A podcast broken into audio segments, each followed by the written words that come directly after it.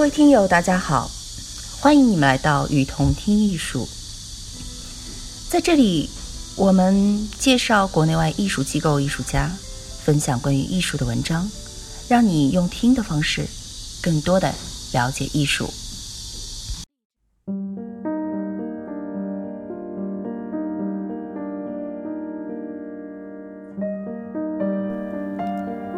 今天是极简主义第四期，也是最后一期。首先，我们来介绍理查·塞拉。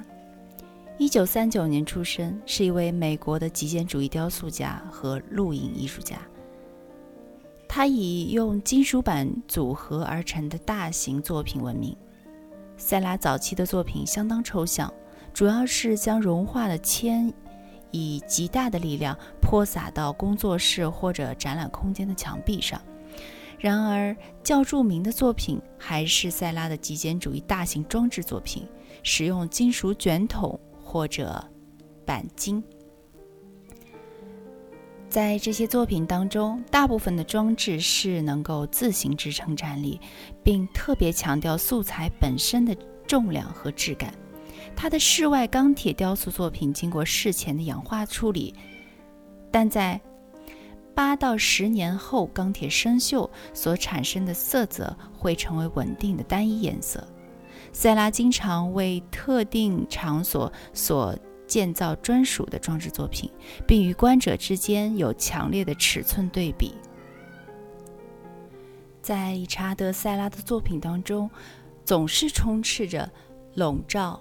逼迫、恐慌等消极元素，他期期望以这种不那么令人愉快的方式，迫使人们震惊并且思考。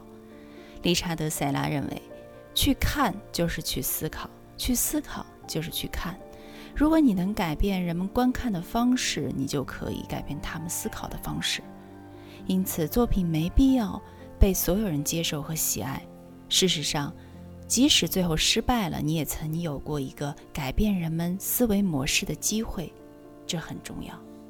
罗伯特·曼雷，一九三零年生于美国田纳西州，主修音乐的罗伯特·曼雷曾为美军后备役士兵，在朝鲜战争期间被分派至军旅乐队。一九五二年，为了成为一名职一名职业的爵士萨克斯风乐手。他去了纽约，开始了自己的绘画创作。到1961年，他成为一位全职的艺术家。1969年，他被选进在瑞士伯尔尼美术馆策划的展览《当态度变成形式》，这个呈现美国20世纪五六十年代一批非波普、非欧普艺术家的划时代展览。除了标示独立策展人这个身份的出现，同时也是将创作的过程视为跟作品本身一样重要，甚至一个方案文献也可以被视为作品的展览。在这个展览之后，罗伯特·曼雷成为世界级双年展的常客。罗伯特·曼雷的作品以白色为主色调，尺幅大多为方形。他认为画什么不是一个问题，如何去画才是。他花了大半辈子去研究材料，在不同的布料、金属、复合材料板上使用不同的绘画材料，例如丙烯、乙烯、油画棒、石墨、胶水等等。在这个基础之上，他选定白色作为一种中性颜色，去呈现不同作品中画面本身在空间与光线下的视觉感受。他说：“我只想要了解颜料能做什么，怎么使用笔刷，这是我的第一步。”我就只是玩儿，没想过要画什么。我只是想要知道颜色、色彩厚或者薄，笔刷在不同的载体上是什么样子的。多罗西亚·罗可波尼，一九三二年出生于加拿大蒙特利尔。一九五零年，他搬到了美国，进入黑山学院，师从数学家马克思·德恩，并师从。弗朗茨·克莱恩、菲利普·加斯顿、约翰·凯奇。一九五五年，他搬到了纽约，遇到了许多著名艺术家和诗人，受到了极简极简主义的影响，创作了表达数学概念的作品。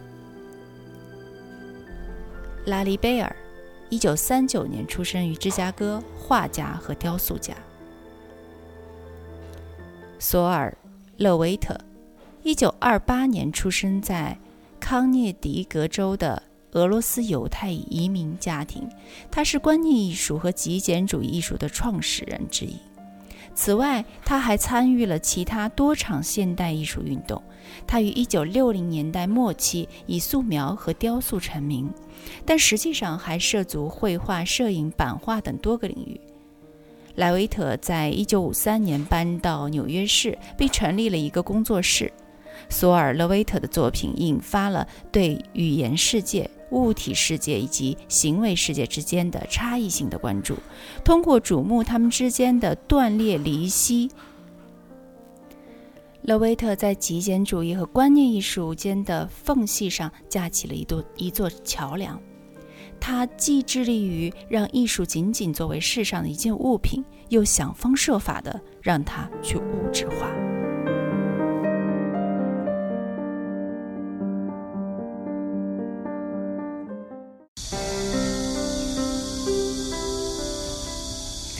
感谢您的收听，欢迎大家多提宝贵意见，并且来我们与同听艺术同名的微信和微博留言哦。